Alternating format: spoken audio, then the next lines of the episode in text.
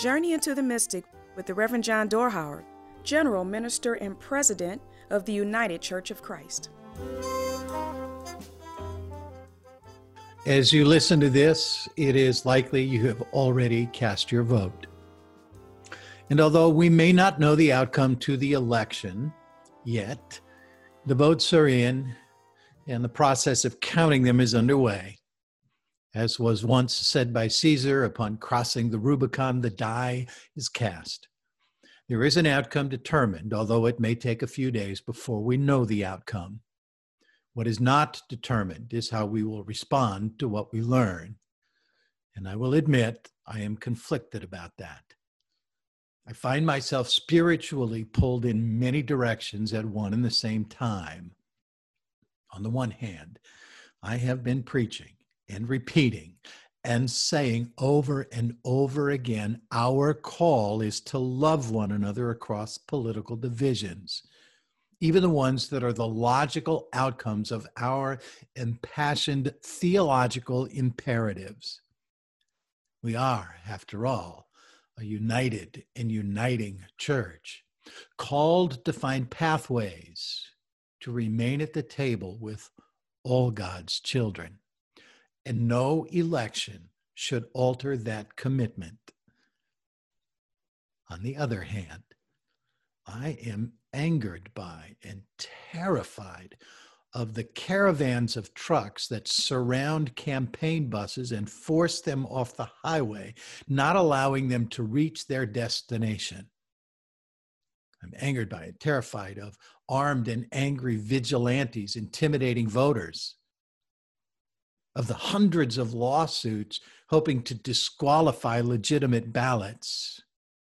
And I'm angered by and terrified of a call for the Proud Boys and their ilk to stand by.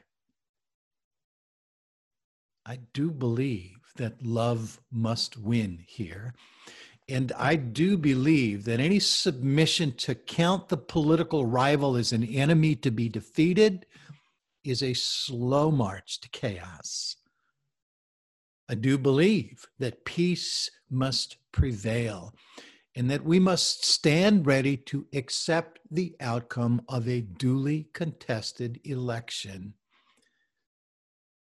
But I also fear that just being passive and peaceful and loving as chaos threatens to erode the foundations of our democracy is simply unacceptable. I can't just march peacefully as the LGBTQIA community have their rights stripped, as millions have their health care stolen from them, and also then have to face the uncertain future of never getting it back because of previous health conditions, especially after a global pandemic. Or as people of color find their righteous demands for equity and justice again silenced by a rising tide of race hating armed vigilantes. And so today, I am praying for healing wounds rather than escalating violence. I am praying for an embrace of justice rather than the promotion of just us. I am praying for a future in which the arc of history continues to bend toward that justice rather than toward a past from which all who have waited for their day of justice have been fleeing for centuries now. Just three days ago, I opened an email from a friend in England. He's the pastor of the Reformed Church in Cambridge. And he closed his email with this wise thought how one could wax lyrical about so much one hears. But seeking an outcome that works towards none being excluded is certainly the bottom line.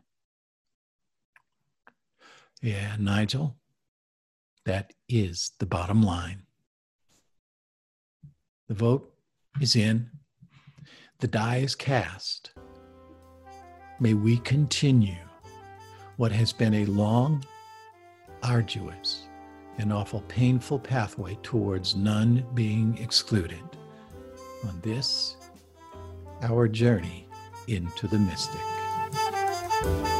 Into the Mystic is brought to you by the United Church of Christ.